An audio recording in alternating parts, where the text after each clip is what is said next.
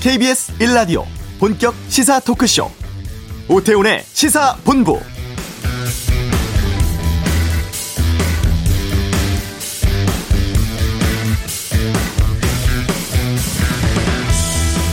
코로나19가 재확산되고 지난 집중호우 피해 복구가 다 마무리되지 않은 시점에 8호 태풍 바비가 한반도를 향해 북상하고 있습니다.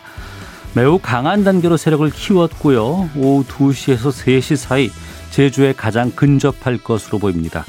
순간 최대 풍속 초속 60m 이르는 강풍을 몰고 올 것으로 예상되고 2003년 송전탑 쓰러지고 대형 크레인 전복되기도 했었던 태풍 매미 때와 비슷한 수준이라고 하죠. 오늘 저녁 목포 쪽 서해상에 본격 진입하고 내일 새벽 북한 황해도 부근에 상륙할 것으로 보입니다. 바람이 걱정입니다.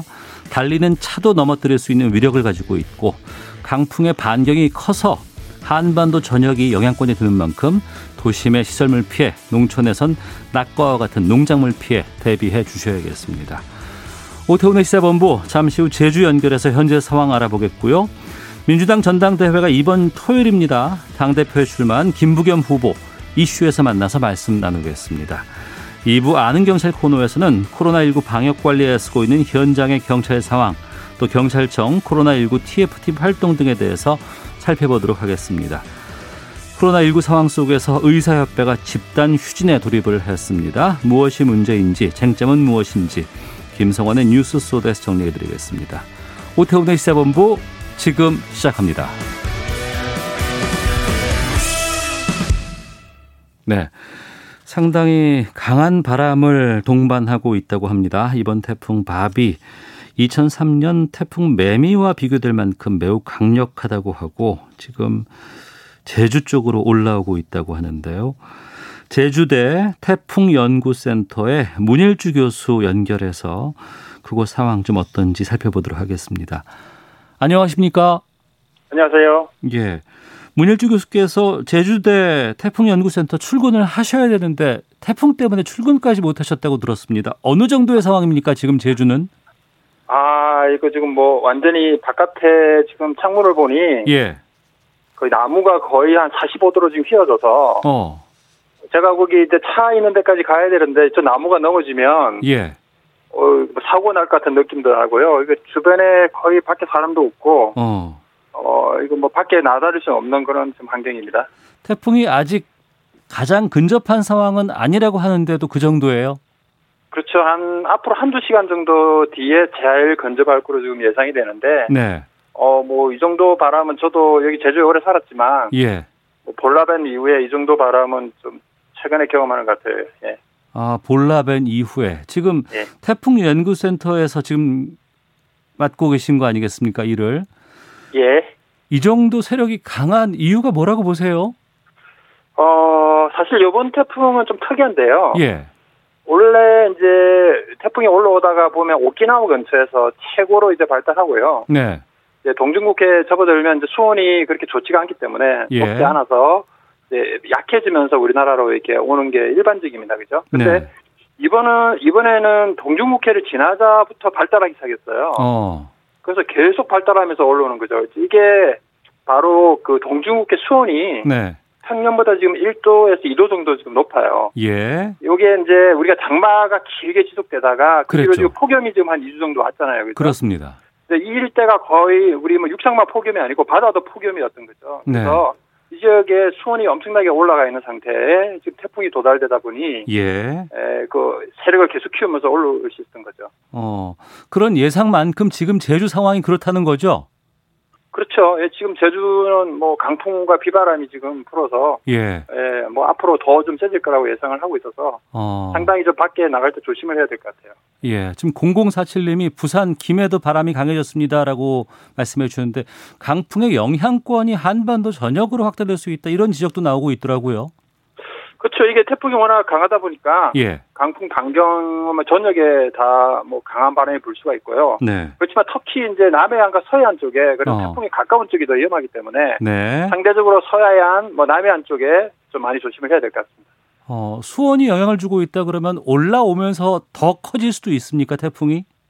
어 이제는 거의 이제 최고 강도에 도달된 것 같아요. 더 이상은 이제 올라오면 예, 사실은 우리 이 바닷물의 수온이 표층에 이렇게 따뜻한 거는 어 뭐 중요하지만은 그 밑에 또 찬물이 있어요. 네네. 우리나라 서해로 오면요 항해 네. 저촉 냉수라는 게 있어서 어. 바로 물 밑에 찬물이 있어서 올라오면서 이렇게 태풍이 물을 썩잖아요, 그죠? 네. 그럼 바로 이제 온도가 떨어지면서 태풍이 이렇게 크게 발달을 못합니다. 그래서 어.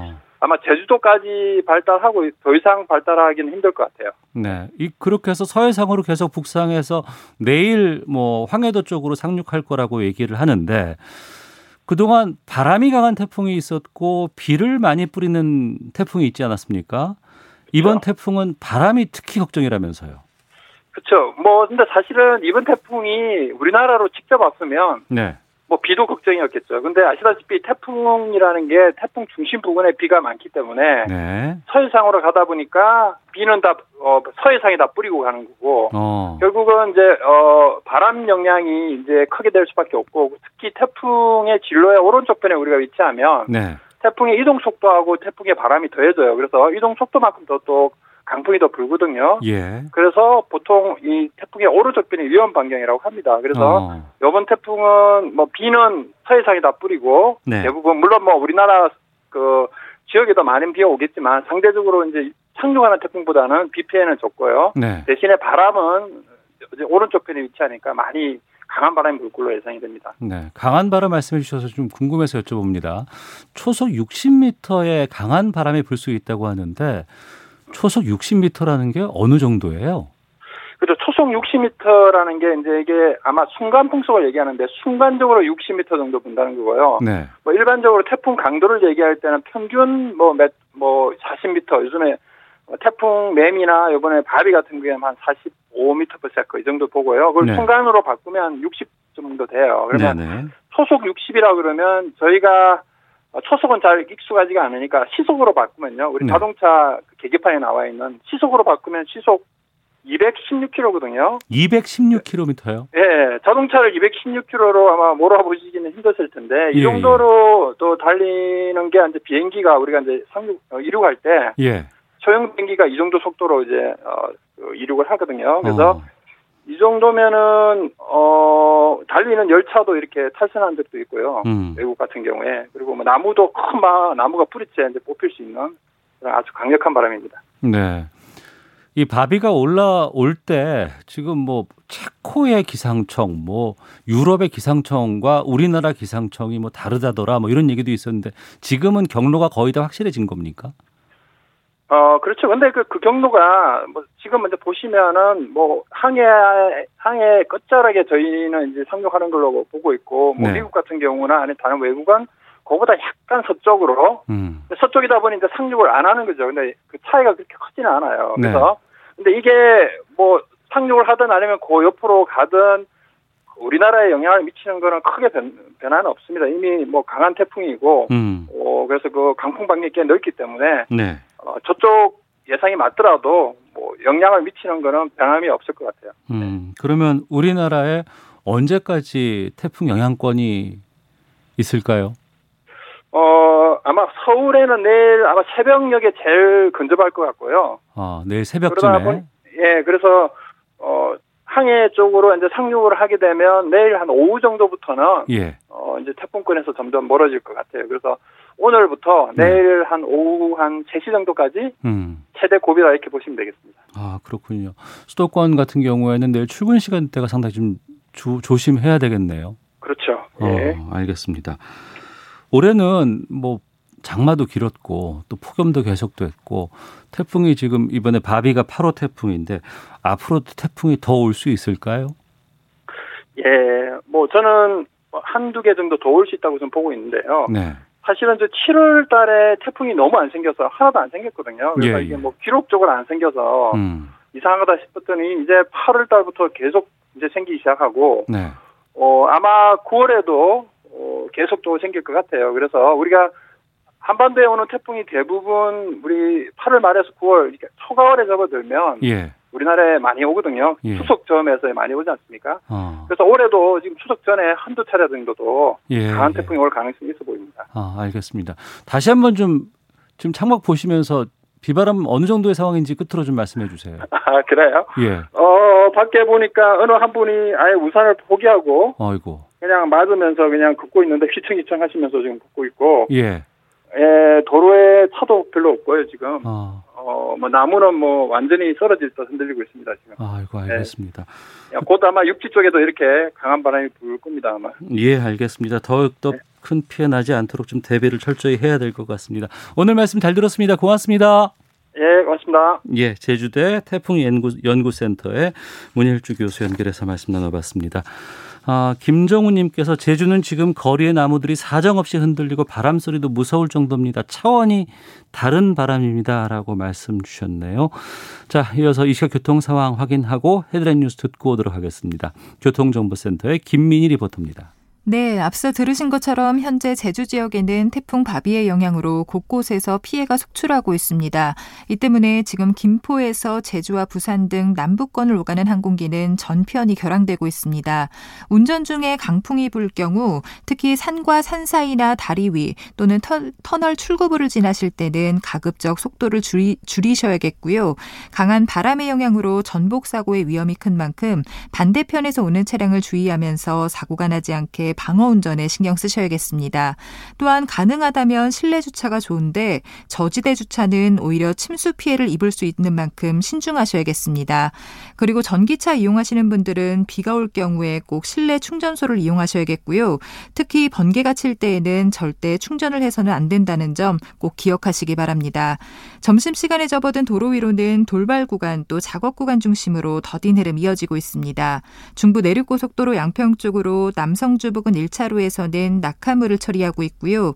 이후 북상주 부근에서는 작업 여파바다 부근으로 서행합니다. 서울시내 강변북로 구리 쪽으로 영동대교 부근 1차로에서도 사고가 나면서 부근으로 많이 혼잡합니다. KBS 교통정보센터였습니다. 헤드라인 뉴스입니다. 코로나19 신규 확진자가 320명 늘어 사흘 만에 다시 300명대로 올라섰습니다. 국내 발생이 307명으로 대다수 수도권에 집중됐지만 그 외의 지역에서도 크고 작은 집단 감염 사례가 이어져 전국적으로 확산하는 분위기입니다. 정부가 수도권 소재 수련병원에서 근무하는 전공의와 전임의를 대상으로 업무에 복귀할 것을 명하는 업무 개시 명령을 발동했습니다. 제8호 태풍 바비가 북상하면서 제주도 항공기 전편이 오늘부터 통제됐고 다목적댐 9개에서 사전 방류가 진행되고 있습니다. 인천 등 서해안 여객선 운항도 통제되고 있습니다. 더불어민주당과 정부가 코로나19 확산과 경기 침체 장기화 가능성에 대비해 내년도 예산을 확장 재정 기조로 편성하기로 했습니다.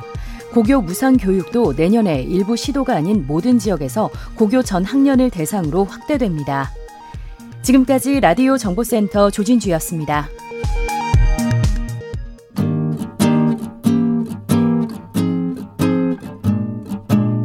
KBS 1라디오 오태훈의 시사본부 여러분의 참여로 더욱 풍성해집니다. 방송에 참여하고 싶으신 분은 문자 샵 9730번으로 의견 보내주세요. 짧은 문자는 50원, 긴 문자는 100원의 정보 이용료가 붙습니다. 애플리케이션 콩과 마이케이는 무료고요. 시사본부는 팟캐스트와 콩, KBS 홈페이지를 통해 언제나 다시 들으실 수 있습니다. 많은 참여 부탁드려요. 네, 여당인 더불어민주당의 새로운 당 대표를 뽑는 전당대회가 이번 주 토요일에 있습니다. 새 지도부 내년 재보궐 선거라든가 다음에 대선까지 맡게 되는데요.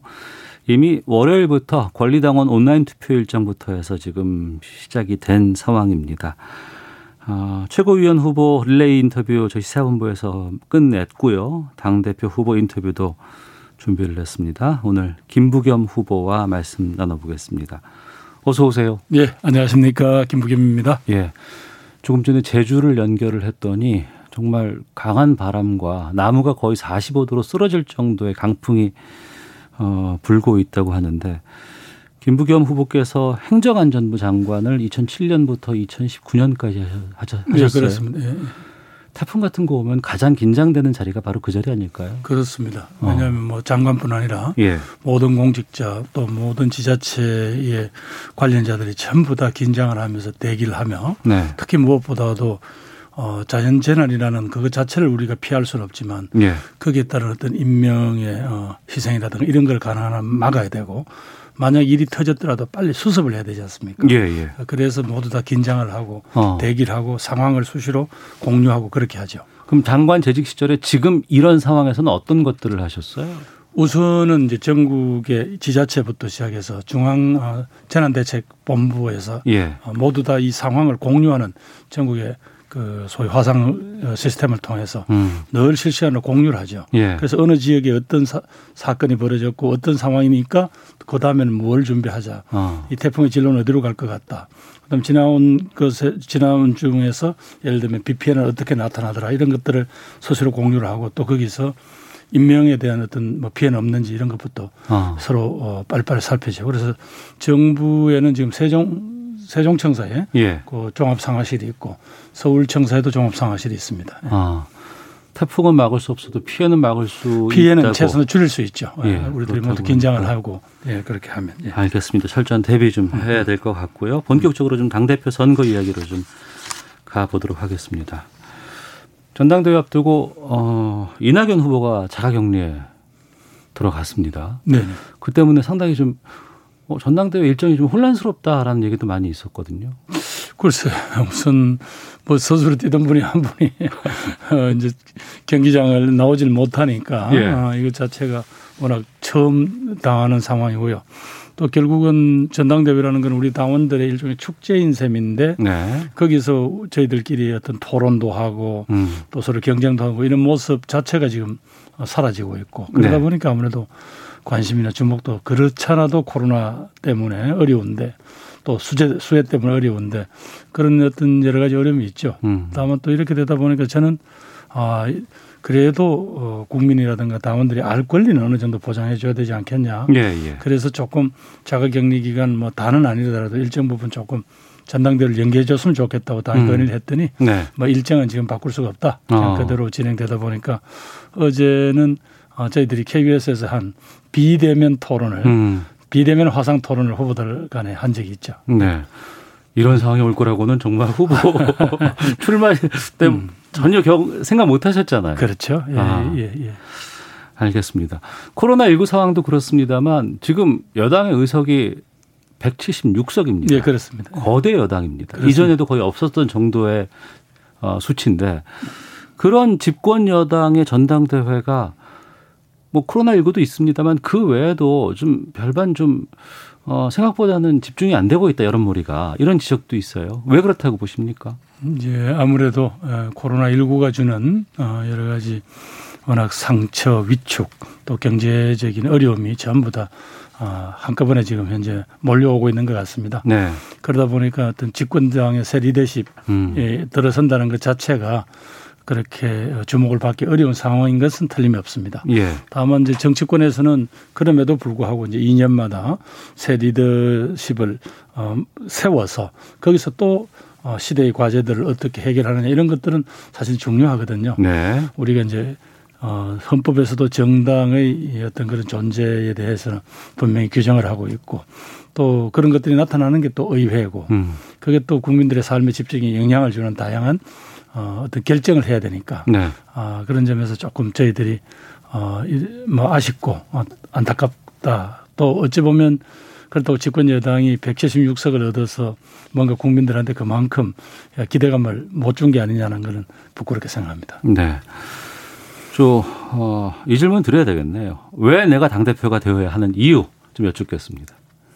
예, 이건 뭐 저도 몇 차례 말씀을 드렸지만 예. 결국 저는 저 민주당의 정체성 또 역사상의 제일 그 음. 민주화라는 가치 또 과거에 뭐 광주 민주화 어, 운동이라든가 혹은 뭐 노동 운동 등 어, 이런 우리 우리 사회의 그런 어떤 정의에 대한 뭐 목마름 같은 거 이런 부분들이 있을 때 제가 거기에 충실하게 살아왔다. 네. 그래서 정체성 어, 역사성에 대해서 제일 부합하는 후보다 하는 걸 제일 말씀드리고 싶고요. 예. 두 번째는 결국은 우리 당의 대선 후보 감들은 많습니다. 예, 예. 문제는 이분들이 어, 경쟁을 치열하게 해야 돼요. 음. 마침내는 한 팀이 돼서 예. 그 이 시대가 요구하는 과제를 한꺼번에 우리가 해결하겠다. 아, 그러면서 이제 문재인 정부를 성공적으로 마무리시키고 음. 또 대선에서 승리를 해야 정권 재창출이 되는 것 아닙니까? 네. 그런 점에서 저는 스- 제 스스로의 앞으로 정치적인 계획이라는 걸 어, 제가 어, 더 이상 욕심내지 않겠다. 어. 오히려 내가 한 팀을 만드는 일종의 예, 예. 그런 코디네이터가 되겠다. 어. 아, 그런 어떤 역할을 했으니까 아마 아, 그런 쓰임새는 지금 제가 제일 낫지 않겠나 하는 거고요. 예. 마지막에는 결국 이제 대선을 치르려면 네. 어, 전국적인 어떤 어, 득표력에 대한 전략이 있어야 될 텐데 음. 그런 점에서 조금 우리 당의 전통적인 취약지구인 네. 영남 혹은 동부벨트에서 조금 표를 확장하는 데는 아.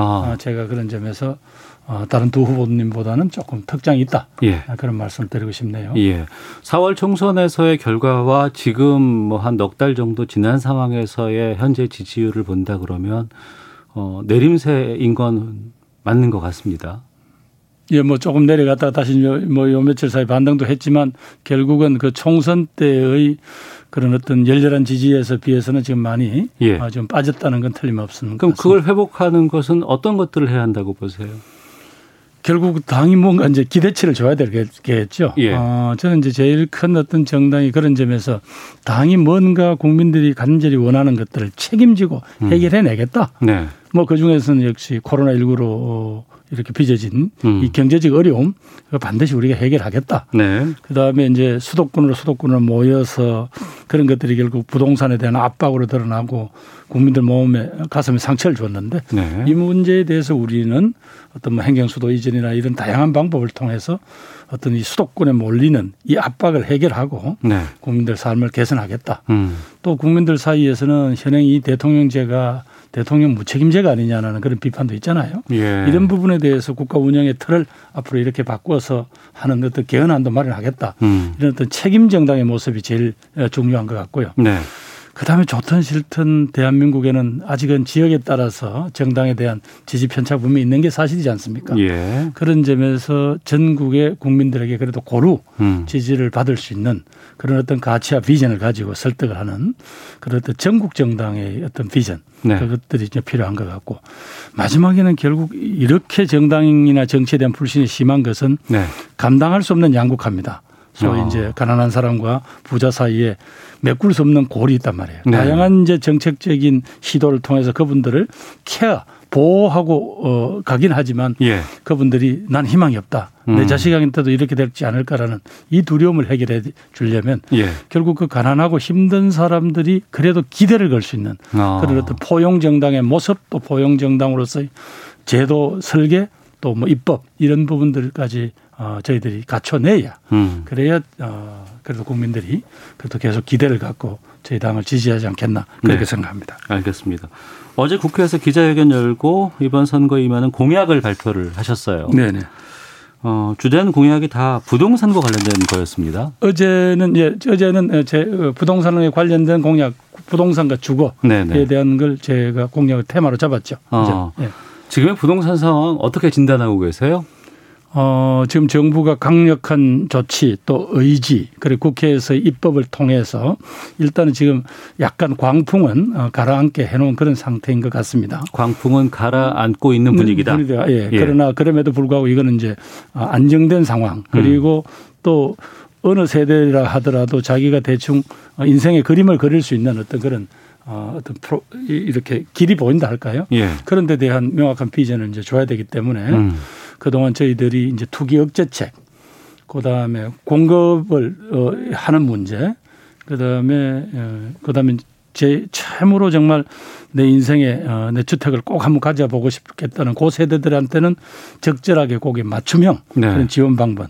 거기에는 물론 이제 여러 가지 어떤 어, 금융 지원까지 포함하는 거죠. 음. 그런 것들을 패키지로 엮어서 엮어서 그다음에 이제 다주택자들이 벌이는 여러 가지 투기 행태에 대해서는 당연히 어, 조세 등을 통해서 그걸 회수하겠다라는 그런 의지 이런 부분들이 이제 패키지로 엮이면서 네. 이제 조금씩 조금씩 어, 이제 가라앉는 것 같습니다. 어.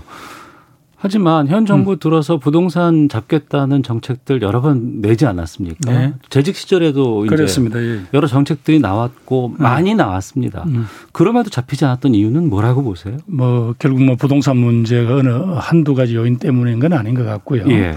그런 점에서 어 정말 안타까운 것은 뭐 저희 세대들은 음. 어떤 형태도 자기가 일정 부분만 정말로 어 허리띠를 졸라매고 노력을 하면 네. 최소한 또 내, 나와 내 가족이 살 수 있는 그런 공간이 마련되었다면 지금은 그들의 소득에 비해서는 터무니없이 높은 예. 데 형성된 이 부동산의 가격이라든가 이런 게 음. 문제거든요. 예. 어 그런 점에서 어제 정부가 발표했나요? 127만 원을 어 앞으로 2028년까지 네. 어, 공급을 하겠다라고 127만 원입니다. 음. 이건 과거 노태우 정부 때 어, 200만 원 어, 어, 공급과 같은 그런 어떤 엄청난 정도의 당시 부, 일산 분당 이런 뭐 신도시 아. 일기 신도시 예, 예. 이번에 이렇게 정부가 명확하게 지역까지 나누어서 발표를 함으로써 예. 아 이제는 어, 내가 이거 이번에 어, 이 부동산 열차에 올라타지 않으면 음. 영원히 집을 못 갖겠다는 그런 두려움은 확실히 이제는 어, 거둬내 줄 수 있는 것 같습니다. 네. 그런 차원에서인가요? 총리실 소속의 국민주거정책위원회를 신설하겠다고 하셨어요? 네. 글쎄 이제 보니까 지금 이제 대통령께서도 오직 답답하셨으면 부동산 감독기구를 만들겠다 예, 이런 예. 말씀까지 하셨는데 근데 이 부동산이 이제 감독만 하면 되는 건 아니고 아까 음. 이야기한 공급, 감독, 조세 어, 그다음에 이제 실수요자에 대한 여러 가지 파악 이런 것들을 종합적으로 상황을 누군가는 쭉 보면서 네. 이렇게 중장기 계획을 이렇게 제시해야 될 것 아닙니까? 예. 그런 점에서 지금 국토부에만 맡겨두기에는 이제 한계가 온 것 같아요. 아 국토부만 관장해서 부동산 정책을 하, 하고 집행하기는 음. 아. 한계가 있는 것 같아요. 예. 그래서 국가 예산을 지고 있는 기재부, 음. 그다음 각 지방 자치단체들을 옆에서 지원하는 행안부, 네. 또 아까 이야기한 국토부, 그다음에 이제 여러분들이 주택청을 만들겠다고 하는데 그런 집행 단위가 급한 게 아니라 네. 전체적으로 우리 국가의 어떤 주거에 대한 종합적인 마스터 플랜이 뭔가 어. 그거를 지금 국민들이 답답해하시고 그 그림에 의하면 내가 한 10년간 저축을 하면 나는 집을 만들겠다든가 가질 수 있겠다든가 이런 비전을 줘야 될 거 아닙니까? 네. 그런 부분들을 제시하는 거는 어. 국민주거위원회 같은 거 이런 것들을 총리실에서 하자 정책과 음. 방향을 하고 네. 그리고 이제 대통령께서 우려하시는 진짜 또 불법 투기 행위라든가 이런 걸 감독하는 기능은 지금 각 지자체가 하고 있습니다. 네. 각 지방자치단체에 있는 어 요게 음. 어 민생 특별 어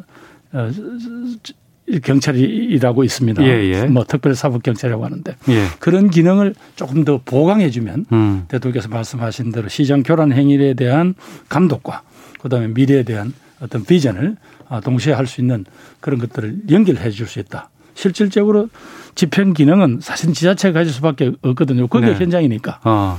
그런데 그분들은 도대체 뭘 어떤 기준을 가지고 단속하랴. 음. 어, 이런 어떤 큰 그림은 누가 그릴까? 그거는 총리산에 국민주거위원회 같은 거 이런 게 필요하다고 생각한 거죠. 알겠습니다. 더불어민주당의 김부겸 당대표 후보와 말씀 나누고 있는데요. 5327님께서 김부겸 후보님 코로나19 감염 피해가 어마어마합니다. 책임 소재도 따져야 하지 않을까라는 의견도 주셨고 1457님께서 김 후보님 2차 재난지원금 빨리 지급해야 합니다. 추석에 고향에 못 내려갈 것 같습니다라는 의견 주셨는데 바로 그러면 2차 재난지원금에 대해서 좀 의견을 좀 여쭤보도록 하겠습니다. 어떻게 언제 지급해야 될까요? 예, 아직까지 이제 방역 문제 예. 특히 이제 전문가들은 이 상황이 계속 요 며칠만 더 되면 결국은 어, 소위 제3단계 사회적 거리두기로 가야 된다라고 네. 지금 말씀하시지 않습니까? 네, 네. 근데 워낙 이렇게 되면 사실 어. 우리가 한 번도 경험해 보지 못한 사실 이동이 예, 이동을 하지 말라는 정도까지 중대한 그거고 모든 사실은 사회 행위, 사회 생활이라든가 경제 행위가 전부 중단이 된단 말이죠. 네네. 우리는 한 번도 이런 걸 경험을 못 해봤지 않습니까? 그렇습니다.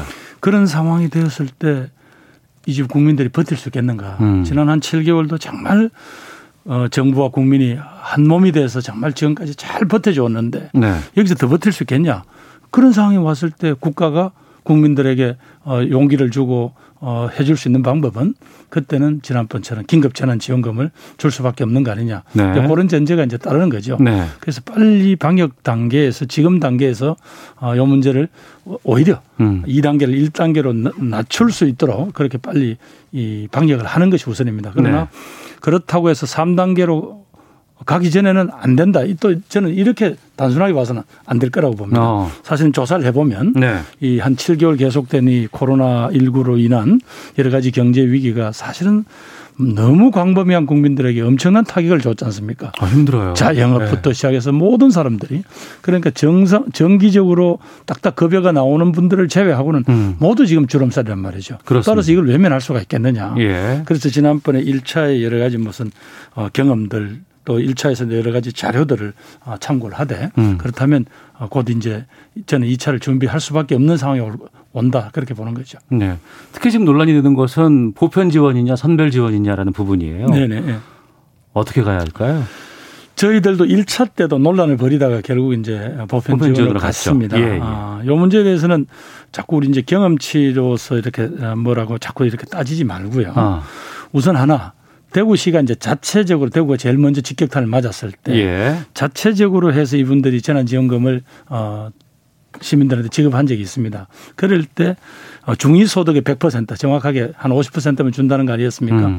그러다 보니 여러 문제가 생기는 거예요. 네네. 그럼 부정수급자 문제도 나오고 음. 그다음에 또 가구를 분리해 가지고 또 조금 더 받겠다는 분도 나오고 정작 필요한 사람들이 필요할 때 못 받게 되는 일이 발생한 음. 거예요. 네네. 그래서 이번엔 대구시가 2차 때는 이번에 딱 원칙을 정했어요. 음. 그렇게 아까 이야기한 선별적으로 가- 가구를 주는 게 아니라 이번에는 개인별로 네. 그리고 어, 보편적으로 어. 그렇게 이번에 정한 걸로 봐서 결국은 실질적으로 집행을 해보니까 네. 이 보편 지급이라는 게 쉽지가 않더라는 건데요. 음. 저, 저 선별 지원이라는 게 우선 당장 보십시다. 지금 50% 70% 자른다는 게 그럼 무슨 소득 기준이 있어야 될 거 아니에요. 그렇죠. 근데 지금 가지고 있는 게 자영업자들은 2018년 기준일 거고 뭐 건강보험료라든가 뭐 근데 여러 가지 것들이- 건강보험료도 또 아까 이야기한 그렇죠. 시차가 지- 있죠. 예, 지역가입자하고 네. 예, 저, 저 직장가입자가 직장가입자는 차이가 또저 있고. 기준이 다르고 예, 예. 그다음에 어 그런 자료이기 때문에 음. 지금 사실은 금년에 와서 직격탄을 맞은 분들의 이 절박함은 그 반영된 그런 소득 자료라는 게 지금 아직은 있을 수가 없거든요. 네. 그럼 어떻게 할래? 거기서 당신은 내 안 되고 하는 음. 이런 것보다는 일단 금년엔 다 지급을 하되 보편적으로. 그 대신에 어, 반드시 그 원칙을 세우자. 아. 이 중에 고소득자들은 반드시 연말 정산이나 소득세 신고 때 이 음. 문제를 네. 환수하겠다라는 그 의지를 밝히면 어, 또 재정에 대한 그 여러 가지 좀 부담도 조금 줄일 수 있을 것 같다 그런 음. 생각입니다. 알겠습니다. 코로나19 재확산된 거 우리 참 잘했습니다. 그리고 뭐 K 방역이라는 얘기까지 좀 나왔었는데 근데 지금 다시 이게 확산되고 있는 것에 대한 책임 공방도 큽니다. 이건 어떻게 보고 계세요? 책임 공방이 중요한 게 아니라 빨리 이게 더 이상 번지기 전에 지금 막아야 합니다. 예. 물론 지금 어, 이 진원지가 된 것은 분명히 음. 8월 15일 광화문 집회가 맞잖아요. 네. 그 중에서 좀 주도적으로 이 상황을 좀 악화시키는 데는 어떤 특정 교회 어, 분들이 많이 관여된 것도 사실이지 않습니까? 음. 근데 지금 중요한 거는 그분들한테 책임을 묻고 누가 잘잘못했는 게 중요한 게 아니라 이분들이 협조를 해 주셔야 됩니다. 네. 왜냐하면 자신의 에, 어떤 뭐 여러 가지 치료도 중요하고 하겠지만 문제는 이분들이 주변 분들한테 피해를 국민들의 어떤 생명과 안전에 관한 피해를 지금 줄 수 있는 잠재적인 어 말하자면 그런 가능성이 있는 분들이란 말이죠. 네. 그러면 빨리 와서 지금 약 한 5만 분들한테 그걸 보냈다는 거 아닙니까? 음. 와서 빨리 어 검진을 받으라고. 그런데 이분들이 협조를 안 한다는 거예요. 이건 아니죠. 어. 지금은 빨리 네. 어, 이 위험한 어떤 이 확산의 확산의 일종의 그 초기 단초가 되는 거 이걸 빨리 차단하는 게 중요하니까 음. 어, 여러분들께서 정말 이건 협조를 해주셔야 됩니다. 예. 알겠습니다. 시간이 1분밖에 안 남았어요. 더 여쭙고 싶은 게 많은데, 어, 경쟁자인 이낙연, 박주민 후보에게 한 말씀씩 하신다면 어떤 말씀 하시겠습니까? 예, 뭐, 어, 저희들 서로 어, 신뢰하는 그런 선후배들이고 또 이번 경쟁 과정에서도 어떤 선을 넘지 않는 그런 예. 음. 어떤 걸 지켰어요. 왜냐하면 어, 우리 결국은 한 팀이 돼야 되고 어, 같은 당 내에서의 경쟁이기 때문에 어, 눈살을 찌푸릴 수 있는 그런 것들은 안 하고 지금 그래도 이번 경쟁 과정에서 거의 네거티브는 안 나왔다고 보시면 됩니다. 네. 그것 자체가 국민들한테 어떤 정치가 신뢰를 회복하는 작은 걸음이 될 수 있다고 생각합니다. 20초 남았는데요. 네. 국민께 한 말씀 하시죠. 예, 뭐 이낙연 후보님 또 박주민 후보님 모두 다 어떤 지금 마지막까지 어, 잘 어, 경쟁하고 분투해 주시길 바라고요. 제 자신은 아까 그든 말씀드린다만은 이번에 당선되면 2년 동안 앞으로 내년에 재보궐 선거를 포함해서 큰 정치적인 어, 그런 어떤 과제들을 어, 완전히 완벽하게 어, 치러내는 그런 당 대표. 그래서 정권 재창출을 반드시 해내는 그런 당 대표가 되겠다. 하는 약속을 드립니다. 네, 김부겸 후보와 함께 말씀 나눴습니다. 오늘 말씀 고맙습니다. 네, 감사합니다. 예. 잠시 후 2부 아는 경찰 준비돼 있고 김성환의 뉴스 쏘다 의료계 총파업에 대해서 말씀 나누겠습니다. 2부로 가겠습니다.